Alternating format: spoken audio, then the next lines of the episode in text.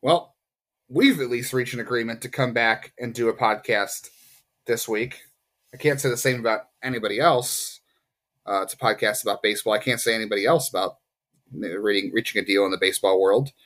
Uh, this is Guardians of the Future. I'm Justin Lada, and Willie Hood also agreed to a deal to come back and, and record a podcast this week after a week off. So some people can agree to things. Actually, That's I good, never right, agreed Willie? to be here, Justin. Uh, I'm here against my will right now.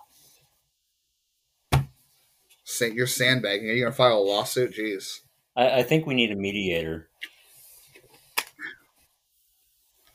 Need a mediator. You can take this all the way to the National Labor Relations Board, and I'm just not going to hear it because uh, Guardians Baseball Insider is not unionized. I'm sorry, so you don't have any rights. You have to talk baseball with me, and those of you listening have to have to listen too because uh, so this sounds like the players' relationship. That's just how it goes, and the owners' relationship, where one seems to have all of the power. Actually, you know what it really reminds me of is an abusive relationship where you have one wielding all of the power and the other one on the receiving end trying to trying to work things out, but the other person just wielding the power and holding it over them and continually beating them with it, so to speak, um, through any means necessary, coercion and using allegiances or alliances with um, outsiders, even um, to appear to be good. I think it's interesting if you follow the trail, so to speak, on the media. It seems as if some people with an MLB.com email um, are saying that there's progress, and anyone outside of that spectrum in the media seems to think we've gone nowhere. So I'm willing to say the owners have sandbagged this pretty successfully. Yeah, it, it uh, it sure seems that way. It's unfortunate because I think uh, if you don't follow him on Twitter, his name is Eugene Freedman. Um, he's a, a, labor lawyer, and among other things, he's been on a lot of baseball podcasts. And we're not going to bring him on because, um, you know, we already covered kind of the legality and, and what the what teams are or what the league is negotiating with the players. But um, he sent out a tweet in response to something I said to him a few weeks ago. Actually, it might have been around Christmas at this point, but just saying that it takes a lot to prove bad faith negotiating. The the National Labor Relations Board um, has a pretty high standard to prove what bad faith negotiating is, but I think it's it's hard it's hard not to see here because I think the I think the owners in the league want to hang the threat of missing games over the head of players, and it's easier to do that if you keep kicking the can down the road, like you said, sandbagging, because each day that passes without a deal, you know, there's less time for players to sign and get and, and get um, temporary housing or know what city their families are are going to live in this year, and you know the, the money issue of missing games and, and players don't get paid in spring training, so the issue isn't spring training. The issue is the regular season. So they want to see how much they can make the players sweat. And if you read any anyway, not, not that the people from MLB.com don't do good work, but like you said, it's MLB.com email. They get paid by them. So unfortunately, I think you can only take what they write at it with a grain of salt. You can just you have to read, you know, the Athletic or um, Yahoo and I don't even know ESPN at this point, but just read those outlets to see the, the real the direction things are going in.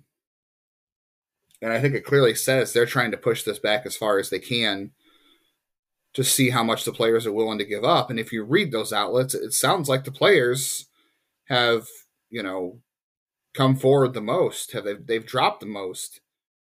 And I don't think the owners have really conceded anything. You know, I always thought negotiations were an open conversation. Um, maybe it's my naivety about it, you know, but um, it doesn't really seem like there's a conversation. It's we'll give you this and you'll like it, or so it seems to me. That's been the approach of owners. Um, you know, there's also things out there like supposedly, I'll say, um, Scott Boras has said players should be paid on the value of franchises, according to the value of the franchises. Um, and that's not a correct valuation um, of what a franchise is worth. A, fran- a franchise's worth has nothing to do with their ability or capacity to play to pay players, um, and they only have that value if they were to sell. If they are to receive that value in return for selling, so I mean that makes zero sense to me to think that the players should be paid based on the value of MLB franchises. Because if that was the case, the teams would have to sell every single year to get in enough money to pay the players. In theory, um, it's a frustrating mess to us fans.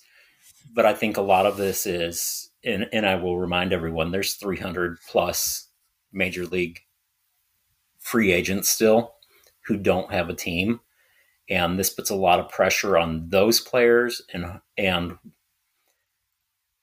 to be devil's advocate it what it does is it kind of puts them all into a jam where they are going to be searching for contracts as soon as this stare down is over with and um, these players all need to find homes. There's a lot of quality talent out there still. Michael Conforto, Kyle Schwarber, Kris Bryant, just to name a few guys that are still available. Um, but that puts a lot of pressure mm-hmm. on them to put pressure on the union to say, hey, we need to come back to the table. We need to get something done. And I think you're right in that the players have given up more than the owners. Uh, there's more at stake for the owners. Clearly, I mean, something that we've all seen, and it kind of bears out as the players are getting a smaller piece of the pie. Uh, I don't want to get into the millionaires and billionaires argument, but where this really bothers me is with the minor leaguers. And, and frankly, as somebody who loves baseball, I'm extremely frustrated with the process because it's taken away a lot from the game, um, a lot of conversations that could be had. And I mean, frankly, I turned on a football game and I don't watch a lot of football, but I've watched a little bit of the NFL over the weekend out of sheer boredom. Um, when I would be searching and reading about baseball players and free agent signings or possible trades or waiver claims and things like that, um, they are they are damaging themselves. They're cutting off their nose to spite their face. Um, I've learned through the process of life that sometimes you try to save a penny and you end up costing yourself a dollar. I, I don't know that this is going to affect the player or the owners that way, but it's not good news to drag this on and on and on. It's not good news to lose games.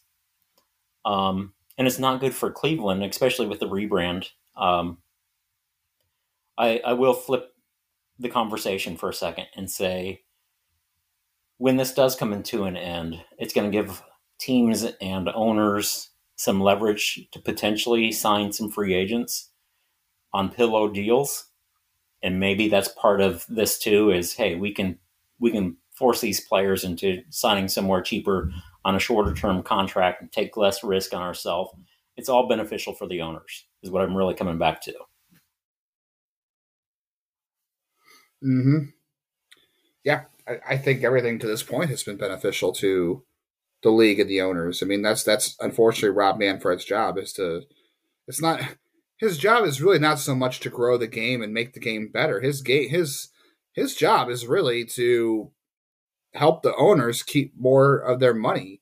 I mean, the players have no say, and this is this is true of any league. This is not just baseball, but MLB. But the, the commissioner's job is not to. I don't know. I'm not sure what the definition of commission is, but his job sure isn't to steward, you know, be a steward of the sport and grow it. His job is he's hired by the owners. All these commissioners of every of every major sports league, the owners are the ones who ratify their hiring. The players have zero say in who runs the sport. Which don't you think that's kind of? I mean, I guess if, if you're talking about normal jobs, um, even even unionized companies don't have a say in who the company president is, but you know, this is not a normal job. This is uh, this is a company. This is a, a, league that generates billions of dollars a year. Lots of money is changing hands and um, is being paid to the league. I don't know. It just seems weird that you've got billionaires who are in charge are, are in charge of these teams and they're the ones who get to say who runs the sport and has nothing to do with the players. I, I mean, I, like I said, I know it's not true of any other any other business, but I don't know. Don't you think it's a little weird? It's a little. I don't know. It, it just doesn't doesn't seem to make sense. It seems like all the all that they want is is to hire somebody that's going to protect their money and not really do much for the game. And and the problem with all this is it's very short sighted. I think the the owners don't care about the game either. They just care about money. I, I mean, most most sports owner, owners uh, are buying teams because of their ego. Some of them love the sport, I suppose, but it's it's just more of a an ego boost now than anything. And winning well, is I maybe mean, secondary. It, it goes, I don't know. Kind of, you could say the just because somebody is a good athlete doesn't necessarily mean that they even like the sport that they play. I've I've heard that before. Some people choosing a sport they don't like because they're very good at this mm-hmm. at the sport they don't like over a sport that they like but they're not very good at. Um, you know, I mean, baseball is a difficult sport to play. It's hard to hit that little ball, and it's hard to throw that little ball hard too. Um, it, in some sense, there as commissioner, I, I think that the job entails some sort of stewardship over the game. It does when you're laying down rules and decisions. When people are, I don't know, look at the Dodgers pitcher that was suspended last year um, because of this, that situation. You know, I mean, that's coming down from Rob Rob Manfred, and, and you know that stewardship of the game. There, there should be some sort of stewardship of the game as far as growing the game and increasing fan bases or trying to increase interest. I would think in some sort of aspect, but I think at the end of the day, these negotiations are right back down to the dollar figures and decimal points. And that's it's fine. Like, I understand it, it's it's an argument over money because I and I know people are like, well, it's millionaires versus billionaires. It's not millionaires versus billionaires because the majority of the league are not millionaires. The majority of the league, and this is why the fight is happening, is because they're talking about getting younger players paid better because instead of, I mean, yes, is five hundred thousand more than a lot of us are ever going to make? Absolutely, it is um, in a season or in, in, a, in a calendar year. But um, if you look at it on a percentage scale, you know, no nobody in, in life wants to go to a job, and this is uh, how many times have we said this offseason, Willie, that you know sports are a microcosm of society, and I don't want to get you know too far down that road, obviously, but you know, with the great resignation, all the other stuff going on today in, in the workplace, if you're if you know how much if you have an idea of how much your employee is bringing in or your employer is bringing in revenue wise, um, and they're making it off you, the backs of you. Mean, let's face it, there's no there's no billions of dollars to be made unless the players go out there and play. Correct? So if, if you know that your boss or your company is making billions of dollars, you know, based on your performance, yeah, you're going to want a bigger cut. I mean, nobody wants to go and, and work for, you know, 10 cents or a dollar on the hundreds of dollars, you know, uh, their owner or their boss is going to make. I, I can actually speak make to that point, Justin. Um, so I had a commission job yeah. several years ago for a, a large soft drink company, and I did really well there. Um, but I remember them coming in and they told us the exact amount of revenue that they brought in and the amount of profit that they made for the prior year. And then they thanked us for doing such a good job for, for making it the most profitable year that they had had, and then proceeded to give me a half of cent raise per case for every case that I sold. And it equated to about 25 cents an hour if it was an hourly wage, which is a nice little bump. It's a bump, but it's a slap in the face when you hear a huge multi-million, you know, six-figure multi-million dollar um, profit, and you're like, "That's all I'm worth to you." right. Yeah, I mean that's that's seriously a problem. If you know how much that your your company is making off your performance and you're performing, of course you're going to want more money. It doesn't matter if you're making, you know, five hundred dollars a week or five hundred thousand dollars a year. It doesn't matter. You're going to fight for more. Why? Why would you let your your company make billions of dollars and let yourself only make you know five hundred thousand if you could make more? You're not going to, and, and you're doing all the work. Yes, they're paying you, but the sport doesn't exist on its players. So I understand people don't like this. It's a lot of money, more money than you know a lot of us will ever see. But it's it's just a different scale that you know than what's happening in a lot of workplaces. Nobody wants to go to work, and, and obviously players make a, major league players, not minor leaguers. Obviously, that's a whole different issue here, which is a bigger problem that we're not even going to get into um, because we've already done it. But yes, major league baseball players make a livable wage. Five hundred thousand dollars is definitely a livable wage but that doesn't mean that it's fair for an owner to make to rake in a 100 you know 200 500 million dollars a year in profits and the best player in baseball like Juan like let's say Juan Soto. Juan Soto is I think just now getting to arbitration but in his early years he was a great player and he was making you know 500k is it is it fair that the best player on that team is producing at an MVP level while his and he's making 500k while his um his company is making 500 million because he's selling tons of jerseys and people are coming to see him play and all this other stuff. You know, I, I it's and it's the same thing about college. How about the, all the college players that never got paid, and the the schools are making money off of football games and, and merchandise all these years. That and, finally changed. You know, so. mentioning that soft drink company, I was the I second highest rated salesperson with the entire company, meaning you know a, a, huge number of those sales came through me. You know, so it it was personal, and I can see the players' argument in that regard um, because you have a lot of young players n- new to their role, and you know I was new to that role, and producing at a high number, you know, like the players, Juan Soto, perfect example, Ronald, Ronald Acuna Jr., another player that all star caliber producer, one of the best players in the game, and one of the youngest players in the game, not getting paid uh, right away. And, and that's where the players do have something. And that's where I think if I were the owners, I'd be like, hey, let's let's give them something. Let's give them this, and then sandbag everywhere else. That's the easiest way to do it. I think, you know, mm-hmm. my personal opinion is pay the young guys and make that the the one thing that you give, but give generously there, and then make them fight for other stuff. You know, make them really fight in fight for anything else that you give them.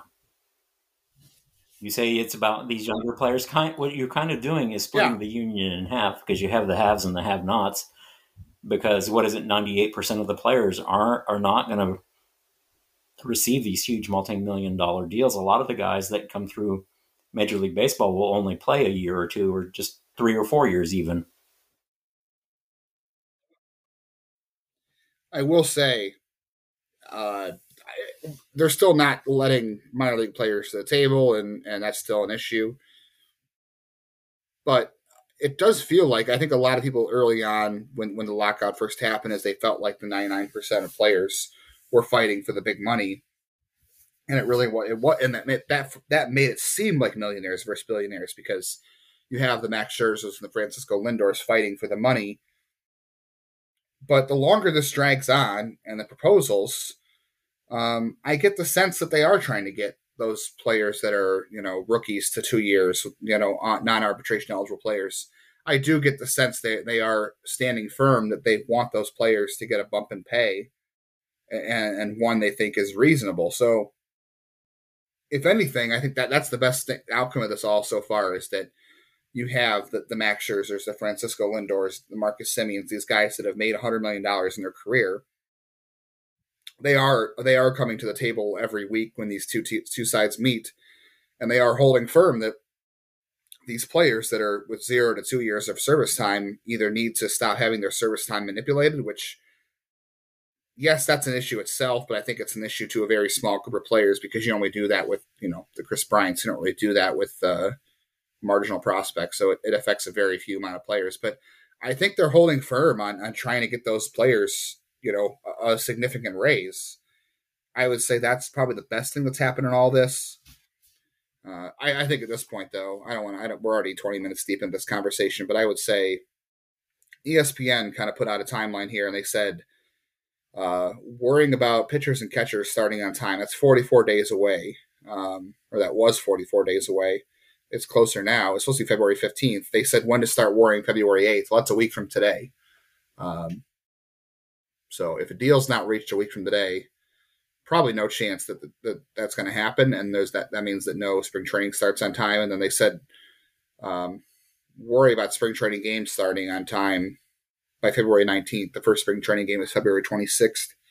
I would say I think there's a chance that we could see a deal by February 19th, but um, I still think the first spring training game gets pushed back because I think teams are going to want more time for the offseason to happen. I think the players will too, so they can get housing in order and, and get their money and have time to go through fiscals and COVID protocol and move their families across wherever they end up. But I'm not giving up hope yet, but I definitely don't think spring training is starting. You know, I, I saw a, a tweet from Jeff Passan and he kind of alluded to the season may not start on time. You know, that's kind of where we're at right now. Um, we're down to a few days. The window is small, and it either happens essentially in the next week or it doesn't. Um, with this this whole subject and the whole thought of the lockout is tiring, to be honest with you, Justin. it is. We can and we can move on. With that being said, so uh, we'll come back at some point when there's news on that. Um, hmm on the more positive side of things, um, tomorrow, if you're listening this on February 2nd, um, the top prospect rankings for Guardians Baseball Insider will be out. We have, if you haven't read the piece right now, there's a primer up at the website just to kind of about um, this year's list and how we're evaluating it and just some things to look at. We're still using the 2080 scouting scale. Um, I went back and did some research on 2019 numbers and last year's numbers, kind of on, on looking at who produced what, so people have a good idea of like what these tool these grades mean. So, um, I tried to go through some data and and put some some names and some figures to the to those grades to to give people an understanding of what we're doing. Um, and what to expect in these reports. We kind of refined what the writing looked like because some feedback was that uh, maybe we overloaded some readers with information last year in our scouting reports and uh, probably overloaded all of us as writers, if I'm being honest. It was Heavy a lot lifting. last year. I'm sure Willie would say the same. yeah, it, it, was a lot of work last year. Not, not that we didn't didn't enjoy the work. It's just I, I for one could say that um, I was as much as I want to see more minor league baseball. I was really glad last year that minor league baseball didn't start until May instead of April um, because after our top prospect series finished last year, I was burnt out. I didn't write anything for like almost a, two weeks to a month. That if I didn't have to, I was burnt out. I needed a break. Um, this year, I think the writing is a little less involved, but it's still giving you a good idea of what to expect from these players. And this year's list is a top 61. I noted last year that, you know, we stopped doing the arbitrary top 50s because yes, those those nice round numbers are good to know who who to cut off and who to say who is a, a prospect worth thinking about and who's really not. But I think if if you have a, it's worth writing a scouting report on any player in the system if they're you know if you think they're worth fans knowing about, and that's why we stopped going with the arbitrary cutoff at top 50 and just decided, you know, if, if the player deserves a scouting report, rank them or put them on the list, and then we'll rank them once we do that. And that got us to 61 as even of this year. That, so that comes out tomorrow. Even with that, there will be the Diamonds and Rough series too, because there's plenty of players that um, we haven't seen or we haven't seen enough of yet. Uh, once you have more information and you have more video and you have more live looks at some guys, there'll be some guys pop in. Um, I tend to be particularly um, cautious with some of the players coming in from the Dominican Summer League, even if they are higher rank guys. I, I will rank some of the better known players, but also kind of take the same approach with relievers. I, I really don't rank them unless they're a high level prospect. Um, until they hit double A. Then then they're a legit relief prospect. Um, a lot of different ways to quantify all of this, but I don't think 61 is really a a number, nor, nor is 50 or the top 30. I I can't stand that top 30 sometimes seems to be like a static number. Is it where where is this guy in the top 30 standings? It doesn't matter where he's at because to me a lot of these guys are tiers or ranges. They're very similar grades. In fact, uh, um, I think you're in my list. You know, we didn't share and we didn't collaborate until after we'd already formed these lists, but our lists were still very similar. Um, maybe it's how we see. Maybe we talk too much, Justin. I'll, I'll. It's that we talk too much. yeah, we talked too much last week. I, I meant to bring this up earlier in the podcast when we started, but uh, a lot of people last week told us that, uh, or two weeks ago, I should say, that we uh, there was an audio issue. It sounded like we were talking over each other the entire podcast. Hopefully, that's fixed this week. I did reach out to the company, and I think it was a, uh, a software issue, so I don't think there was anything I could really do about it. Uh, I think it was just the way the the audio synced together. So we apologize for that, and thank you for those who pointed out. And, and, hey, despite that, still and they over... listened anyways. Thank you What's all that? for listening and, and listening anyways. Yeah, you know what? we had 312 listens last week, so that's about normal for us. So um, even though it was tough audio to listen to at times, they still listened, and we appreciate that very much. Uh, hopefully, this week will be a little bit better. But no, we, I mean, we do share ideas a lot on these players, so we do end up coming to similar conclusions a lot of the times. But I don't know, it, it just seems like the last two years, I'll say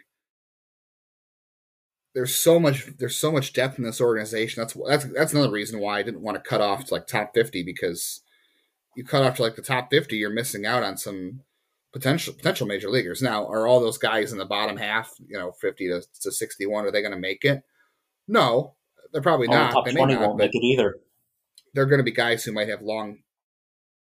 Yeah, it's it's really uh, it's tough to play Major League Baseball. I mean, I wrote about I wrote about this in the primer. So the, the 2080 scouting scale, the lowest you can go is a 20, and and really we're not going to write about 20s because those guys are, um, those would be like 40, you know, late undrafted free agents sometimes that will never have a shot. They're just organizational fillers, but a lot of that's been eliminated now with the, um, you know, the one of the or one of the uh, levels of minor league baseball being cut. So now you have less guys that are just there to hope to help you maintain enough players to play.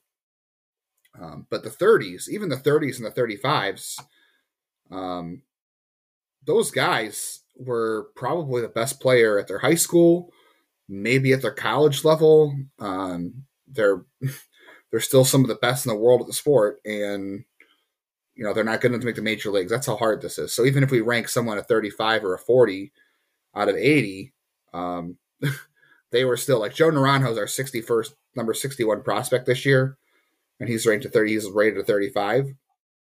Joe Naranjo was a heck of a high school player, and he's that makes him. And because he got drafted in the third round, he is still one of the best, you know, thousand, five thousand players in the world at baseball.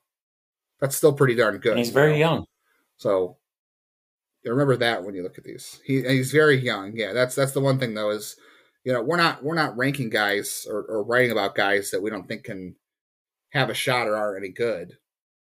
The guys in the 61, why that's why it went so far because we think that these players are good baseball players and have some shot to make the major leagues. It's a maybe a small shot, especially for someone like Joe Naranjo, but you know, the organization's got like 500 players or 400 players, and he, we think he's one of the best 61. That's still pretty good. Yeah, and you know, as I hit on, there's so many players that are very similar in grades. Um, I, as I alluded to, there's more tiers to me than anything. That there's 10, 15, 20 guys with 40 grade, you know, talent. Those are still organizational players. They're guys that have the opportunity to play at the major league level. Uh, could be a long, a long reliever. They may uh, end up exceeding our expectations and what if they actually became a setup man or something like that, or somebody that we think is going to be a platoon bat ends up being uh, an everyday outfielder. You know, it, it happens. So some guys are undervalued for various reasons. You know, one player that we've talked about recently, Steven Kwan. Um, I was watching video of a different player, and Steven Kwan stood out to me in his at bats, watching him, and, and I see why he's gotten a lot of love lately. Yeah, Steven Kwan's if I wanted to talk about. I will say, uh, we'll give it away here if you're listening before the list comes out. Steven Kwan is our number 10 prospect this year, and uh, he has a grade of 50 overall, and he appeared today on Keith Law's just missed top 100. And that's that's from a guy in, who in 2019, by the way, um, finished with a slash line of 280, 353, 382 uh, with three homers. Not exactly, uh, you know, yeah, 280, 353. That's a great line. And he didn't strike out a lot, but, you know, that's for a 21 year old in A ball, that's like, uh, you know, that's a fourth outfielder. That's not much. That's, that's a guy who probably makes the major leagues, but doesn't really play much and might be out of baseball in three or four years. Steven Kwan now might be, I mean, he's very close to being a top 100 prospect. And, that can mean a lot of different things. That's that's arbitrary as well. We can talk about that, but uh, man, has he shot up the rankings, and I think the train has taken off. Man, I think it's too late. If you're not already on on the Steven Kwan train, you missed it. It's too late to too late to grab the caboose. I think even the people that liked him initially said that hey, he's probably a fourth, fifth outfielder. Um, but it's been the development of strength and I guess some swing changes the thing that impressed me, one, when I saw him, he was standing pretty well straight up, but he's not very tall. I think he's five eight, five nine. I don't, I don't remember, and I didn't look it up. Um, when he has a little bit of lift and loft in that swing, so he's going to be able to drive that ball some. And you know, this is where a lot of players were hurt, but in 2020, a lot of guys didn't have that developmental time on the field. But he took that time to train uh, with Tyler Freeman and Jonathan Jonathan Engelman down in Texas, and I think it's really shown uh, the amount of power that he's added, um, making the most of his frame, if you will, and having a very mature approach at the plate already. I mean, it's it's really helped him skyrocket and maximize his potential. You know, I, I don't think his value is any higher as a prospect right now than it is right at this moment. No, it's not, and I think it's it's only going to get better because, I mean, he he was a AAA for a little bit, but he wasn't there long. But I don't know if he has very much left to prove in the tri- in AAA. We just need to see if he can do this for a full season, and we need to see if he can do it at the major league level. I mean, his numbers last year were were bonkers. He went, like I said, he went from hitting a 382 slugging percentage as a 21 year old in high A, which is kind of old for high A, not too old, but it's it's on the higher end. And you know, last year he's 23 in AAA, and he's got a slugging percentage of 505, and he's walking more than he strikes out. He's hitting 300, and he hits 12 home runs in a year, and he hit, hit three in 2019 total. Um, coming into the season, he only had three career home runs. So we just need to see if he's going to be able to do it for a full season. That is the one issue with Kwan is that he had the hamstring issue last year. And if I'm correct me if I'm wrong, you would know better than I would. Did he also have a hamstring there was something when he first came into the pros. I don't remember what it was, um, but it seems like he was dealing with something like that. I am thinking it was a lower leg I- injury when he first signed. Yeah, so this is this is something to, to be aware of. You know, he's um, he's had leg leg issues in the past, so that continues to be a problem. That's definitely going to be um, something that holds him back. But if he's healthy, I don't see any reason why he doesn't deserve a shot at a major league job. I know he's only got 120 plate appearances in the minors, and he's obviously not going to start the season in Cleveland. But you know, another 120 plate appearances in AAA. If he does the same thing, it's going to be awfully hard not to have him on your major league team. And that, it's just amazing how far he's come since being drafted, and in the last year, I mean, especially a, a year the year ago, in 2020. Was, a year ago, he Same was a solid prospect in the 30 to 40 range, probably and he for me moved into the 20s last year and then this year i had him i think outside maybe between 10 and 15 and you know seeing more and hearing more information about him he's been ticking up those those rankings. You know, and now he's up to you said ten, I believe. Um, an exciting yeah. player. I think it's good to for Cleveland to have an outfielder right there on the verge. Um, look down to Akron, and then you have George Valera too. You know, one of the top five prospects in the organization. I think undoubtedly, um, no matter who you are. Um, good times and good to see these young players developing for this team. Yeah, it's unfortunate that Steven Kwan, as as things stand right now, Steven Kwan, George Valera, Brayan Rocchio, uh, Cody Morris, Jose Tena, Kenzie Noel, uh, Bryan Lavastida, if I didn't say him, um, all all of those guys are not going to be participating in spring training. You know, if, if minor league minor leaguers who are not in the forty man roster are not affected by the lockout, they can still report to spring training if the team tells them to. But the rest of the guys that are on the forty cannot. So Valera's on the forty, Rocchio, Freeman, Arias, Jones, uh, Steven Kwan, Cody Morris, Jose Tena, Noel, Palacios, Lavastida, all those guys are on the 40 man roster.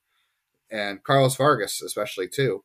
Um, so those guys can't be at spring training until a deal is reached. That's that's unfortunate because those are some of the best prospects the organization has. We talked about, you know, talking about Kwan and some other guys. That's that's really really. I mean, Noel and, and Tena blew up last year. You know, those two guys have risen up lists. Uh, even Keith, except for Keith Law was on Jose Tena two years ago, which is pretty incredible, by the way.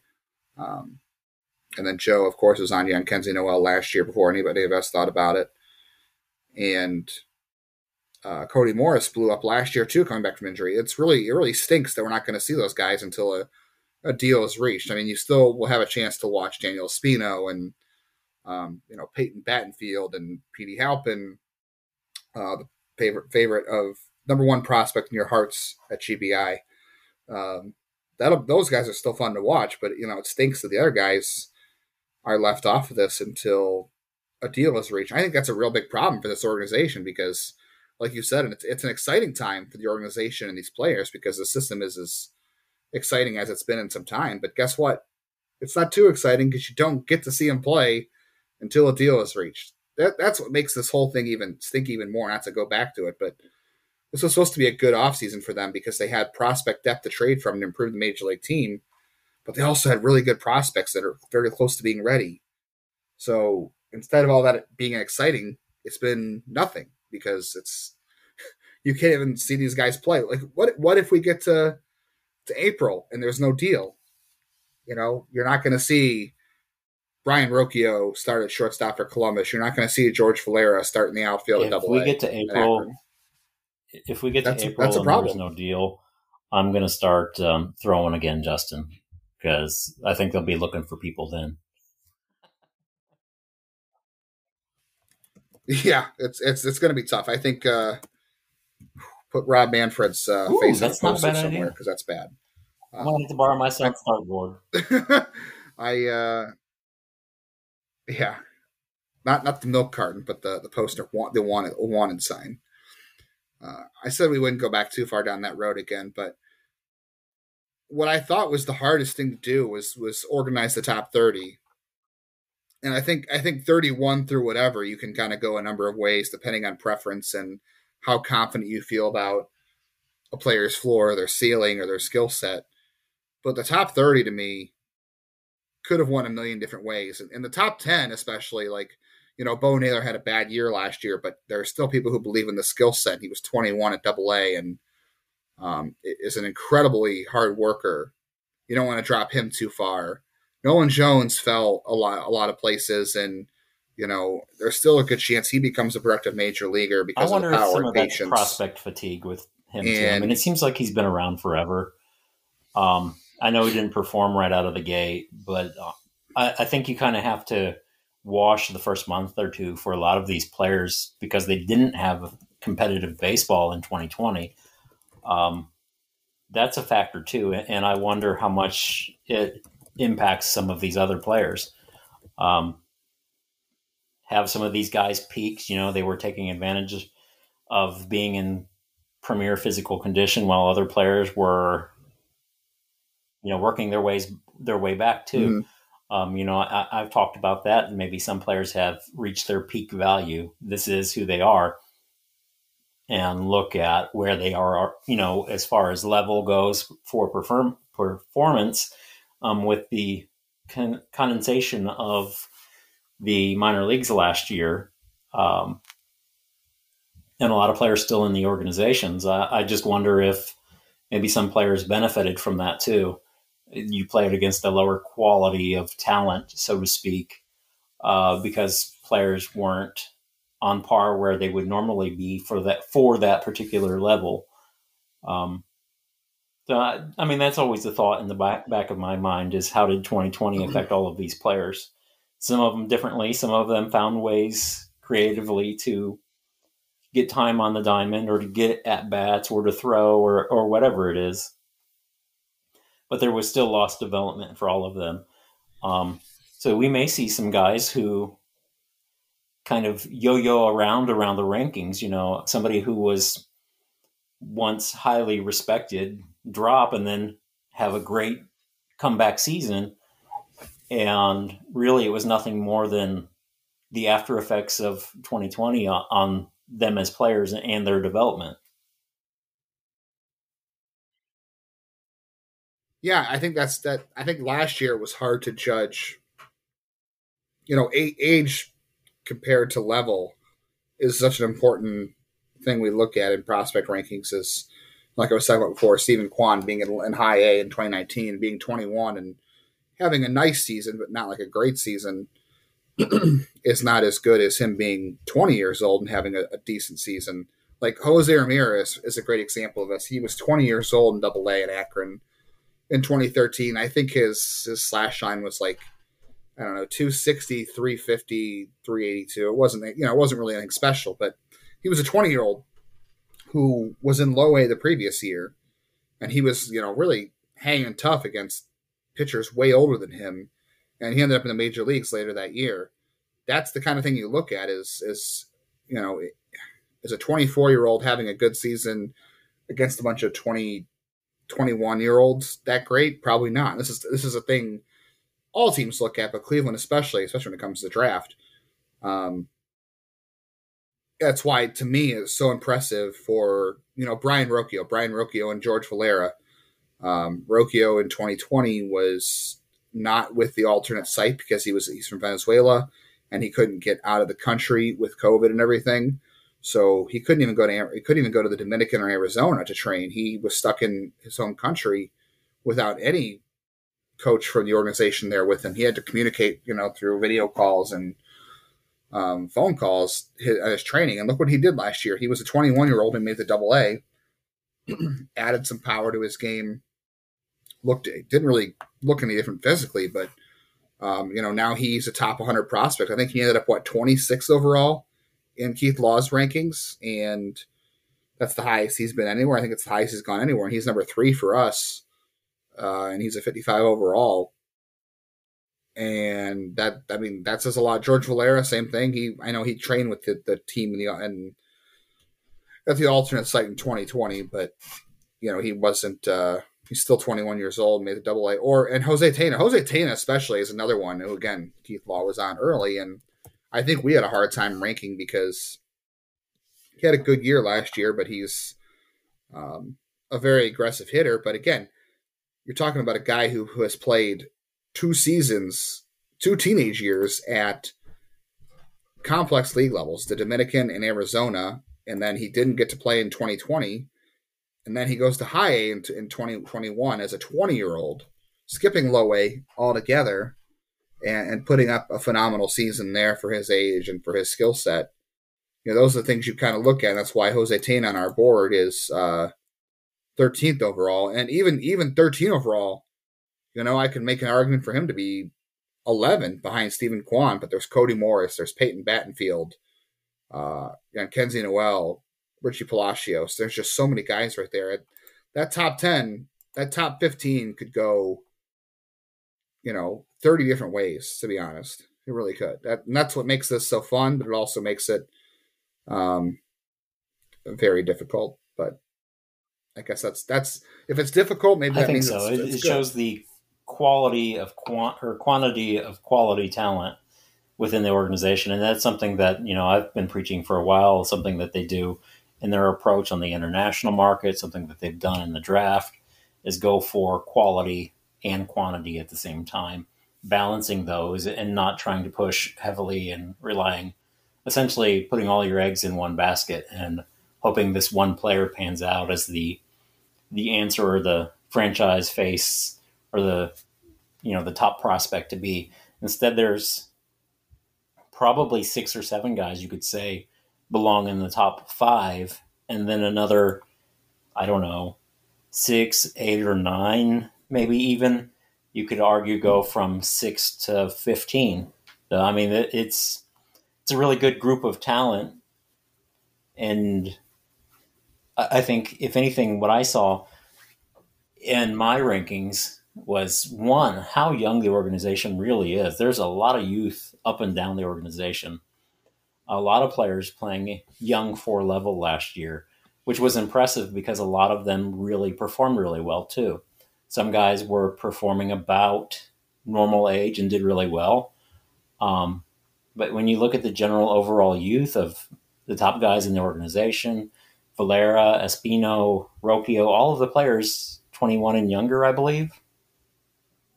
You get down to like Tyler Freeman, I think is yeah. 20, two. Uh, Nolan Jones is 23.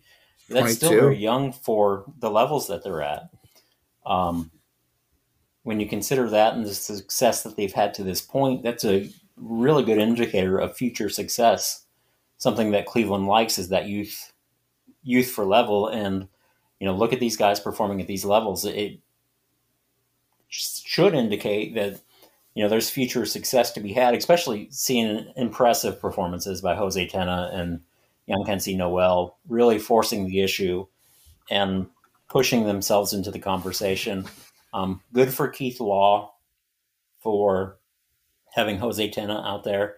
Tells me he was well connected, and uh, I don't know who the scout is, but whoever the scout is who t- told him about Jose Tena, he should thank him and believe anything he tells him from here on. yeah, I don't even. I, would have to go back and look to see who even signed Jose Tena. Uh, that's one thing we're going to add at some point. Not not that information specifically, but um, we're going to add a international signing tab to the website at some point to track the international signing classes over the last several years for Cleveland. Because I know every time you write something about it, you have to go track the information down, and it's a pain. So I figured if we just organize it in one page on our website, much easier for everybody. That's what we're going to do at some point. Uh, Arthur is leading that charge, thankfully. But yeah, I, I know some people don't always enjoy Keith Law as a as a personality on, on Twitter, but he's a darn good writer. I, I think Keith Law's great, honestly. I mean, I know he can come off as a little. Some people say he's arrogant. I don't. I've never had I've, a bad had a interaction of, with him. I've had a couple of interactions nice with him. him. that left me with a very negative um, feeling toward him. But I hmm. I agree with you that um, he is an excellent writer and he is well connected. I, I, think that's the thing. Like with Jose Tena, I think you know he he I don't think saw Jose Tena in person, but he was probably relying upon some connections and probably a scout or two that hey, you need to watch out for this kid. He's going to be great, you know. And, he he believed him um, that's another thing is having those connections and knowing who to listen to and he did that so yeah and that's why i think like you said it's worth trusting and um, i was surprised about that a couple two years ago i was surprised that he had Brayan Rocchio 26 even as good as Rocchio was this past year that's the thing you get from him though and and i think not necessarily echo chamber groupthink is a, is a really bad thing for anything, but also for prospect rankings because you know you look at Baseball America or Baseball Prospectus's top 100 or top 30 or Pipeline's top 30 for the Cleveland organization or Fan Fangraphs whenever that comes out. I think there's a lot of I don't want to say there's a lot of groupthink, but I think you you look at some of these lists and they're very similar. I will say the one thing for Keith Law is he is very independent in how he does this. You know, like you said, he try, obviously trusts who his sources are as far as um, scouts and, and talent evaluators that he for players he hasn't seen himself. Um, he's not afraid to put out a different opinion and, and, stick to what he thinks. I mean, he's admitted when he's wrong. I remember him tweeting about, um, you know, when Shane Bieber made his debut, he was saying, "I don't want to throw cold water on this," but he said Shane Bieber is probably just a up and down, you know, fifth star, fifth starter type. And you know, obviously, two years ago, he admitted he was wrong because he made the All Star team in 2019. he he made jokes about, you know, is it too late to himself. say sorry? You know, is it too late to be a believer? Yeah, he wasn't afraid to poke fun at himself. He said, "Is it is it too late to be a believer?" Um, and you know, he even said the same about Jose Ramirez years ago. He said, "You know, I had Jose Ramirez as a a guy who like just missed the top 100, but he said he was too small and too uh, didn't didn't think he would hit enough to be a regular, an impact regular. So that's why he left him at the top 100. And I think he's changed his his thinking because of that. Because and Steven Kwan's a great example because look, I, I think you look at Steven Kwan, he's like what five nine. He's not a big dude. Um, nobody would have guessed he was going to hit enough to be a regular, and he might be now. And I think that's changed all of our thinking because um, the way we look at Jose Tena, the way we look at um, I don't know, I can't really find another example of it to tell you the truth, but I think the Jose Ramirez thing has, has changed how a lot of people look at players because of Jose Altuve too. but you know, Keith Law has not been afraid to admit that, and I think that makes his list interesting and, and trustworthy. And also, at the end of the day, think about this, especially in, from our perspective. Um, th- those those sites like Base, Baseball America, Baseball Prospectus, and, and the Athletic, and Fangraphs, and Prospects Live all you know all have a lot of connected people, and they all watch a lot of players and um, put a lot of time into this. But at the end of the day, it's a source of entertainment, right? It's it's yeah, you're trying to put the best information you can, but it's entertainment. It's it's it's one person taking all the information they can get and letting the information shape their opinion and it it just and it's it's for the entertainment of the reader. So at the end of the day, none of these lists are the end all be all. There's no that, that's why you can't take his top 100 list as as uh, you know definite rankings. Like I saw someone say the other day, well, you know, Cleveland doesn't have any top 50 players in, in Baseball America's top 100, so talent must not be that good. Well, Keith Law's got two players in the organization, his top 30. So it, it varies from person to person, but at the end of the day, everybody's just trying to take the same information. They're trying to use it as best they can to inform you and to entertain you. And that's what we're doing too with our list. You know, you and I put a lot of hours into watching video and, and seeing players um, and, and just reading different things. And we're just trying to put out, we're trying to combine all that information the best we can into our scouting reports to share our opinion with people and to entertain them. That's what it is at the end of the day. It's for ourselves and for others, really. And I think you're dead on that it, it is entertainment. And I think, um, you know, sometimes you mentioned the word groupthink. I, I think groupthink is, is a very dangerous thing. Um, when your only friends are people around you who are voicing the same things as you, it's time to get some new friends. You need for personal growth and life experience to have people around you who are not saying the exact same thing as you, who view the world differently than you. Um, it might give you compassion and understanding that you never really had before, not just as a person, but uh, professionally. You know, it, it, can give you some insight into life or even things that are going on. Um, kind of step back and maybe humble yourself and hear what they have to say and it may step on your feet. It may make you uncomfortable, but you may learn that, hey, you know what? They had a little bit different of a view on this that I didn't. And I'm grateful to have learned it from them. I've had that uh, professionally in my life where I've had people come in and was fortunate to work with an older gentleman who took me aside and wasn't afraid to step on my toes. I think those are good things to have when you have somebody who can say, Hey, you know, I, have got a different view on this than you, and I see what you're thinking, but this is why I think this, and it can really be beneficial if we talk this through for you, and maybe it'll give you more insight than what you have right now. Saying all of that, um, you know, I don't always use the scouting scale the same way. You know, I like to look at percentages and the number of walks and the number of extra base hits total mm-hmm. and what's the percentage of that? How is the power actually playing for the player? Um, a guy might rack up a ton of home runs, but is that all he is? A, a home run hitter? Are those solo home runs? Are they two run shots? Does his power play in doubles? Is this guy a singles hitter or is he just a doubles hitter and he has he has more value in that he's not just a singles hitter?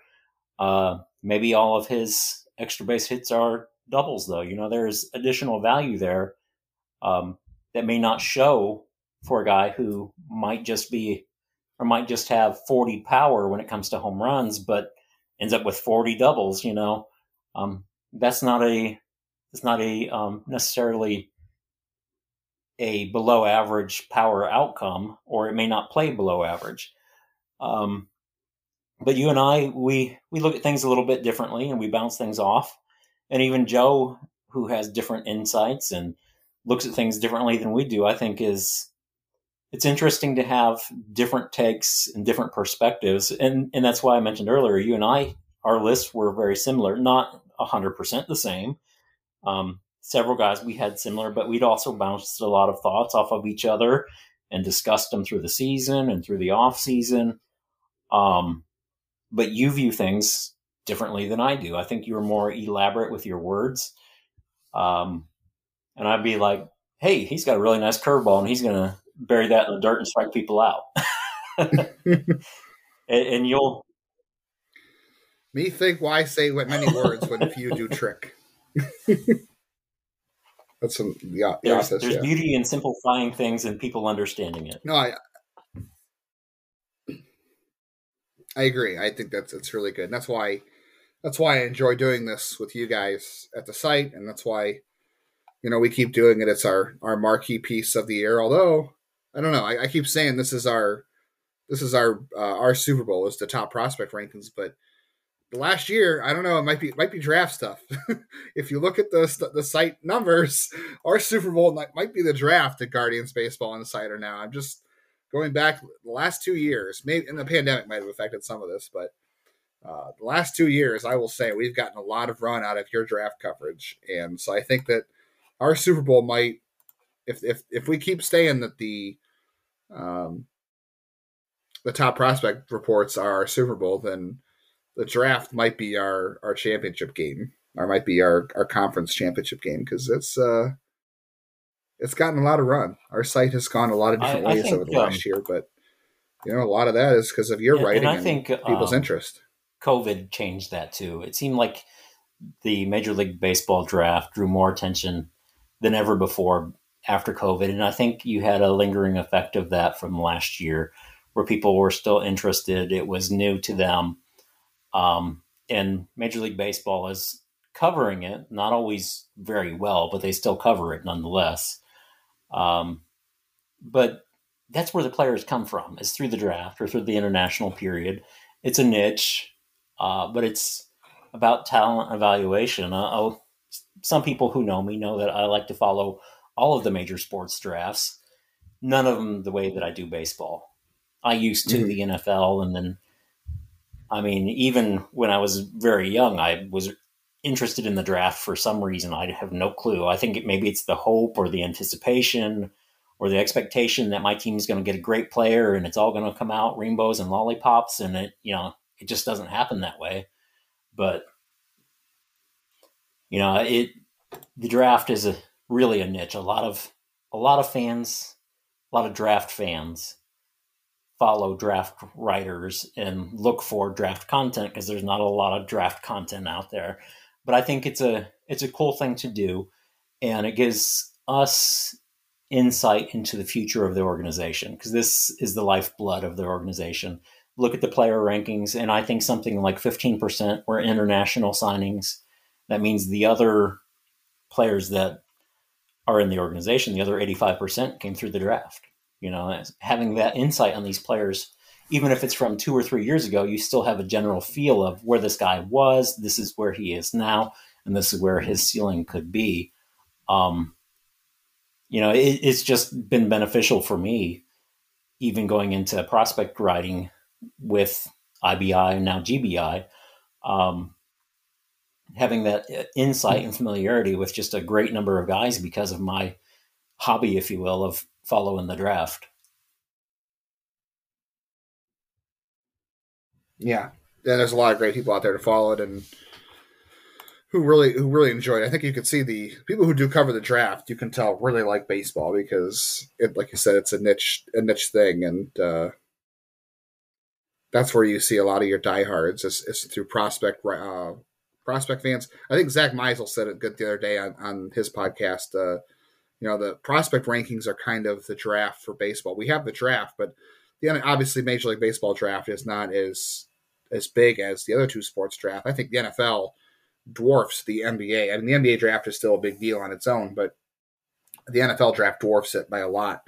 That just tells you how big the NFL is. But um, I think prospect lists are to what what uh, the draft is for for for baseball in some ways, like the NFL. I know I know we have the baseball draft, but um, I think prospect lists kind of have uh, a bigger chunk of people's attention than the draft does because those players have already been drafted and you hear them their names bandied about in trades and and a lot of people do the rankings. So um, I think he was right in that sense. But that's you know those two places are where we get most of our readers and we appreciate those people. And um, if I haven't mentioned it now's a good time to sign up if you're not an insider uh, at Guardians Baseball Insider head to the site and uh, check out the accounts page subscribe it is four ninety nine a month, no commitment. So you pay four ninety nine, and you don't have to be a member again next month. If you just want to read the reports, you can just sign up for one month, read them all, and then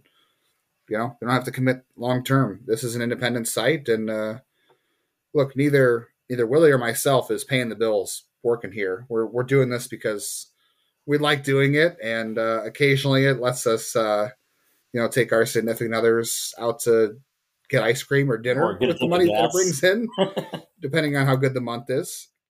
Yeah, it's yeah, maybe.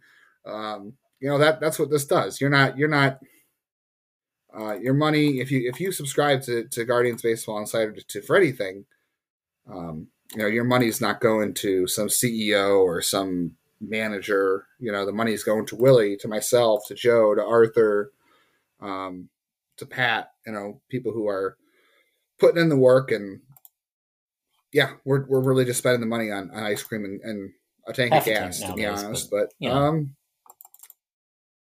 yeah, now depending, I don't know, not for me. For for how much how little I drive working from home, it's a lot more, which is which is nice. But um, you know, that's what you're getting. You know, we're not we're not making you know tons of money off this, but uh, you know, we enjoy doing it, and and at least the little pocket money does um kind of you know make it worth our while for the amount of hours we put in because um, you know we do put a lot of time into this. I mean we've we've been we've been working on this I think since the end of 2021 and um, we're still writing. We'll still know, be writing. But um, yeah, now's now's a great as, time as to you sign and I up talk. It's seven thirteen Eastern Standard Time, Tuesday, February the first, and yes. and we I've, both worked I've a full worked day. A full day, and come home and prepared to talk to you for a little while, an, an hour or a little bit longer, because you and I can get long winded sometimes. Um, but uh, you know, I'm sitting here talking to you about baseball and I'm smiling. That's why I do this. Yeah. Yeah, absolutely. I mean, we, we talk about baseball all day long while we're supposed to be doing our Hey, job. my tell our supervi- one of my bosses, but, um, supervisors or one of the management team may be listening. So edit that part out. Will I, I never hear from Willie during the day. Willie never I never see Willie never talks to us during the day. I I rarely get a text message from him during the day. But you know, when he's off the clock I get lots of texts. So I never said that. We'll go back and edit that. Mine does not listen. Um no, but I mean we we enjoy doing this and uh, we hope everybody else who listens and who reads enjoys it. So the first couple will be free. Um, anybody who's not a subscriber can read the report on um, Joe Naranjo and Nick Enright. Those two are going to be free. I think we might we might unlock a few other ones depending on uh, how things are going and, and the interest level in these players. Uh, we'll see how that goes. If we have a lot of information on somebody that we think is worth passing on, uh, we'll unlock it as well. But the, the best way to, to read all these, all 61, is to be an insider, and uh, you can do that at any time. And you can cancel at any time. Uh, it's not that hard, thankfully. But uh, please go check it out. Willie, do you want to get some? And we're an hour in. Do you want to get sure. our last minute questions in? We said we are going to do the Jersey thing, and of course, it's been an hour. We didn't yeah, do the Jersey thing. Maybe another podcast. Yeah, uh, we definitely want to get to our questions because we have always have good questions, and we always have people who enjoy asking questions. Um, you know what, what, I really enjoy about our, our listenership is that we get a lot of um, different areas. We have like um, Josh, who's from Seattle, who asks questions, and then this week we have Daniel Port from Denver, um, and then you have uh, Zach, who I think is still in Colombia. You know, we, we are truly international, or at, at, at uh, GBI, so that's that's a lot of fun. Let's start with uh, let's start with Zach. When when will Gabriel Arias make his debut? Who are the starting middle infielders opening day 2023? Willie, I'll let you. Who are the starting? Take that one first. Did you say infielders in 2023? Middle infielders. Yeah, in 2023. Who are the starting shortstop and second baseman pair next year? Oh, geez, that's a tough question. I think we've answered this before, and it, I think yeah. we can have a different answer every time because it's still hard. I would. I'm going to say it's going to be Freeman and Rocchio. Uh, I mean, I, I think Gimenez is still going to be around. Um, so it's it's hard to say. I mean, you can ar- even argue Gabriel Arias is going to be in there somewhere. So when is he going to make his debut? I'm going to say he'll make Arias. his debut this year. If that that that implies they'll reach a, a CBA. Yeah, if there's a CBA this, this year. year. and I'm not playing in, in the pros this year, Arias makes his debut after they trade Amed Rosario. I've got a glove. I can't move, but I got a glove if they if they want to call. I got to play first base. I can't run. I'm one of those guys. Just a softball first baseman. Uh, Daniel from Colorado said, "When do you think the organization will start filtering out all those shortstop options into positions uh, more last minute as opportunities arise, or once they get to AAA?" Um, that's a that's a really tough question. I would say well, I think Freeman's already. I, I, think Freeman will move over to second at some point. Arias is going to have to play some third. Nolan Jones is going to, to play some outfield, so that's going to open up third. They're going to eventually trade um, a couple of them. You know, Tena has mostly. That's the thing. I, I don't think it's going to be pushing guys to other positions so much that it's going to be trading some of them. I mean, I think you'll see a couple guys. A lot of these guys already have multiple have multiple positions under their belt. You know, Rocchio and Freeman and Arias and um, Tena, especially. Tena played a lot of second base at Lake County before Rocchio got promoted, and then he moved over to shortstop once Rocchio went to to, triple, to double A. So he's already got that experience. But um, yeah, I think it's going to be more trades. You're right. I mean, more trades than it will be moving players. That's going to be tough. Is that all the questions we had this week? I think so. Uh, well, Bill Bill Willis wanted to know if there's any way that fans can cancel MLB programming to let owners know that they'll be losing a percentage of these fans um, to help maybe with the lockout. But I don't think all the money is in cable deal. So unless you get lots of people to start start canceling cable that the cable companies can't afford to pay Major League Baseball for the broadcast rights, that's the only way that's going to work. It's unfortunate. I think uh, I think Sinclair is going to go down in flames in a year with their it's I don't think it's going to be good. Their their app, I'm sorry, their their um the Bally Sports app is absolutely awful. And for whether it's for the internet or it's for a browser or as an app for your, you know, Fire Stick, it's terrible. I never have good luck with it. Um, if that's how the direct consumer app is going to play out, I think they're going to go down in flames because a lot of people have said that um, that app is they're banking their entire um, or their entire company on that app. They've they've It's really gonna go- gonna gambled for that app to be successful, and in fact, it's a year behind where they had hoped it would be.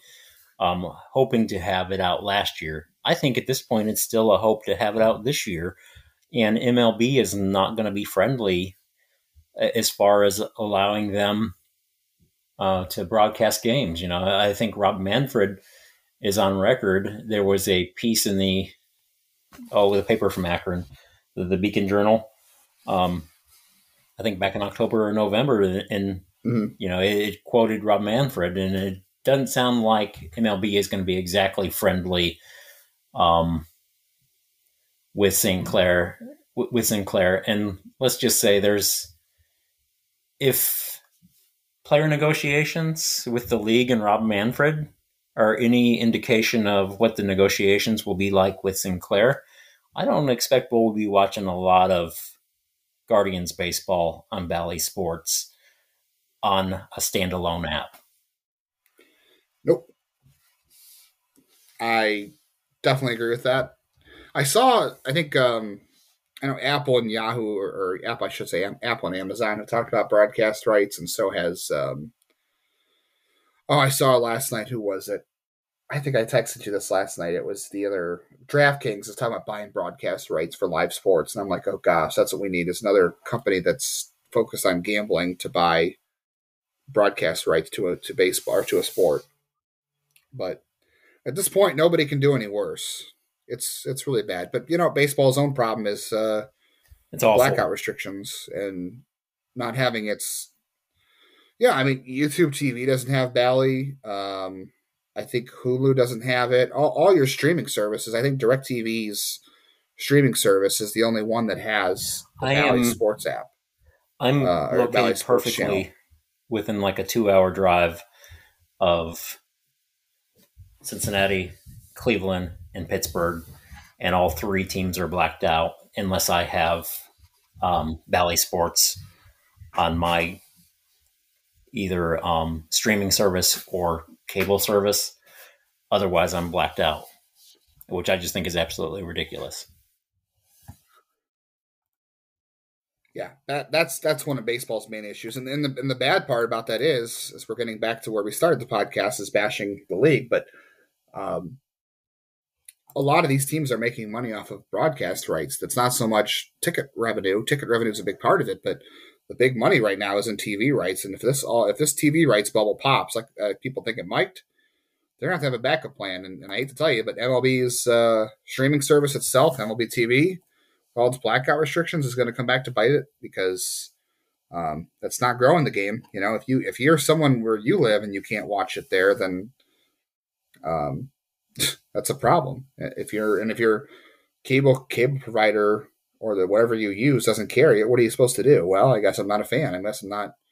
You know, your advertisers, their advertisers are not reaching you, and they're not drawing you in. So, luckily, yeah, you're a yeah. big There's baseball one fan. streaming service here in my area that carries it, and that's the only site that I can watch games live through. Otherwise, it's watch the game an hour later or watch the road games, but not watch any home games. So it's pick up that particular service during the season and dump them later when I don't want them anymore. Right, exactly. I, I do the same thing with with other streaming services that aren't baseball related, but you know that's that's the problem with baseball is it's not drawing eyeballs because it's making it hard to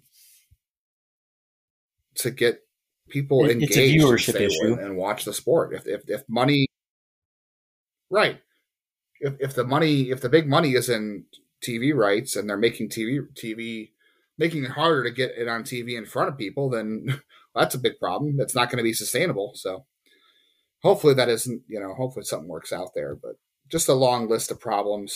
Um, let's not end on a bad note. Let's let's. Uh, I don't know. I don't really know what I want to end with, but um, I don't know. Go go read the top or go look at the top uh, 61 list tomorrow when it comes out.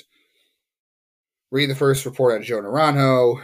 Um, read them as they all come out. And I don't know. I think maybe next week or the week after. I don't know about next week. I'm going to be in Florida this weekend, so I'm going to be pretty uh, pretty busy when I get back next week. But maybe the week after we can do kind of a, a live version of the podcast again, and we can kind of take some questions about the top uh, prospect rankings and get into more fun stuff like you know the draft and the, we wanted to talk about the one thing we want topic we did want to talk about today was the um, you know whose jersey would you buy in for the Guardians or you know whatever. Were talking about looking at prospects that way like should you feel confident buying a George Valera jersey or a a Steven Kwan jersey or a Gavin Williams jersey? Like would you buy that prospect's jersey because you think they're going to be good enough to, to do it or um, you know fun enough to do it. We wanted to have that discussion, but maybe we'll do that another time, and maybe we can do that live. Sounds good to me. And hopefully, we have some sort of deal. Um, in the meantime, let's think about these player rankings as they're unveiled and enjoy the countdown. You know, there's a lot of work gone in, into this, but at the end of the day, I find it rewarding seeing all of these players, the work that they've put in, and seeing their development. And you know what? There's a lot of hope for the future of this organization. Um, at the end of the day, at yeah, some point, yeah, it's a matter of time. it really comes down to that, and we may be frustrated right now, but once play resumes, I think a lot of that frustration will be alle- alleviated. Um, and I think it's the baseball diehards are the ones who are frustrated with all of this right now, which would be us and probably our listeners this far into this sure. podcast. Um, Thanks for listening, uh, as always, and once again.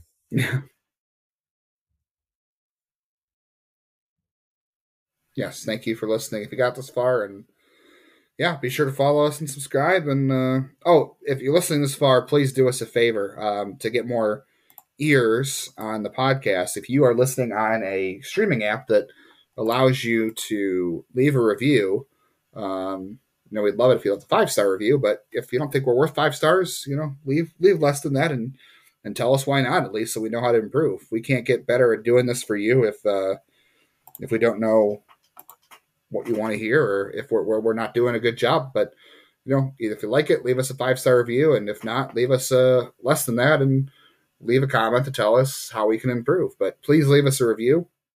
It would help us out a lot. And uh yeah, we like doing this, but we also want to make people happy when we do this, and we want to know we're making them happy. So that's why you leave the five star or you leave less and let us know how we can do better. But uh, thanks for listening, and uh, we'll catch you next week.